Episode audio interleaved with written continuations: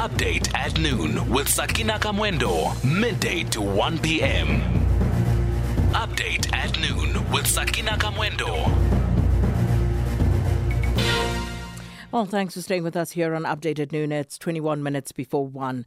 The unemployment rate is at its highest since 2008. Statistics South Africa's quarterly labour force survey shows that the unemployment rate in the country increased to 34.4% in the second quarter of 2021 from 32.6% in the first quarter.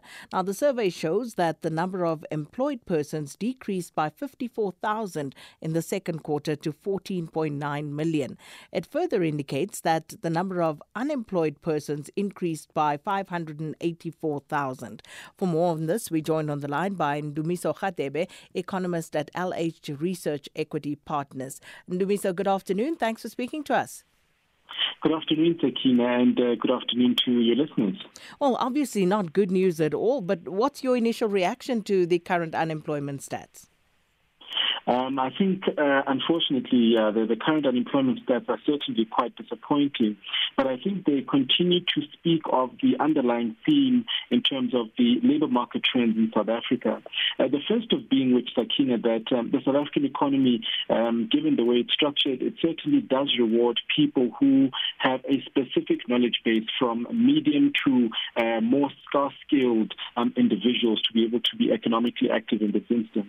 And of course, I think the COVID 19 pandemic has not done any favors, particularly to young people who do not have post matric um, schooling in this instance because they continue to be adversely affected by the unemployment situation. So I think it says a lot about um, the kind of things that we need to do and to also accelerate in order to really transform and to turn the situation around. Mm. And Dumiso, the youth are most affected, as has been the case for a while now. So, what needs to happen? Uh, what would you suggest we start doing as a country to start changing this particular picture? Because we can't have more and more youth sitting on the sidelines.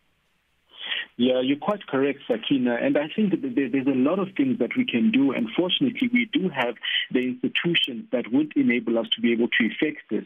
I think the first point of departure would be looking at this number that is referred to as the NEET rate, um, N-E-E-T, not in employment, education, or training.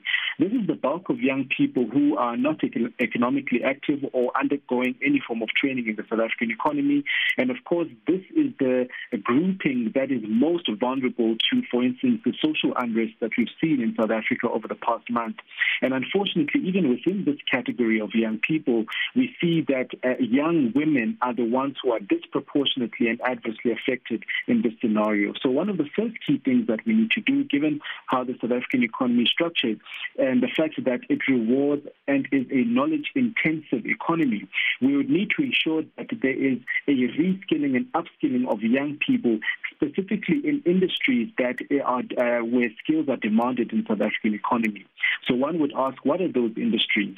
What we see as industries that are the biggest contributors to the South African economy are industries such as uh, business, finance, and, and services, and professional services specifically that is where we see the greatest demand. And I think even with the advent of the uh, fourth industrial revolution or the acceleration of digitization as a result of the pandemic, where a lot of companies are starting to automate certain processes, we're seeing robotic process automation technologies being used in terms of accelerating the management of uh, um, uh, data and um, uh, uh, manual uh, documents.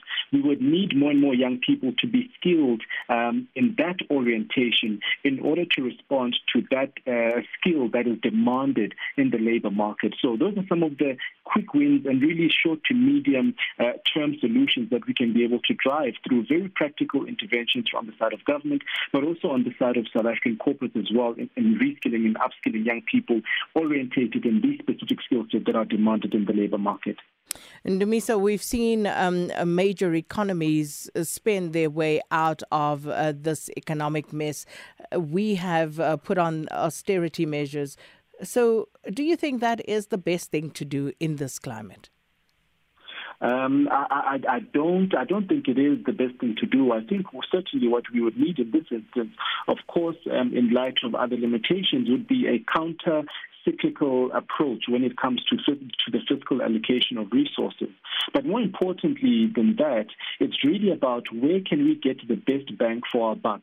Uh, and this we would refer to it from the point of view of having fiscal multipliers on the side of its contribution to growth, um, uh, to growth in terms of GDP and gross value added, but as well in terms of growth in terms of employment as well, that is able to add value to the South African economy more broadly. But, but more importantly, And I think we've had this conversation before, the administration of the allocation of these resources needs to be ensured that it does certainly reach the intended beneficiaries so that we're able to achieve the intended outcomes of these particular programs and really bridge the output gap that the South African economy presently has. So it's quite important that over and above the allocation of fiscal resources, that we ensure that we allocate those resources in areas where we can have the most meaningful multiplier effect in terms of employment and in terms of growth as well. And I think South Africa has those institutions, even though we have a, a limited uh, fiscal uh, climate, we do have resources to be able to make sure that these resources are able to achieve the intended outcomes. But ultimately, it really uh, boils down to coordination between the public sector and the private sector and implementation and efficiencies on the side of the public sector as well. Ndumiso, thanks so much. Ndumiso Khatebe is an economist at LH Research Equity Partners. And of course, uh, those numbers just out and uh, the uh, unemployment stats not looking good. In fact, uh, they've gone up to 34.4% uh, in the second quarter of 2021 from 32.6% in the first quarter. And uh, this is, of course, the official unemployment rate. And it's going to be interesting to see once we start crunching those numbers uh, the picture that actually emerges.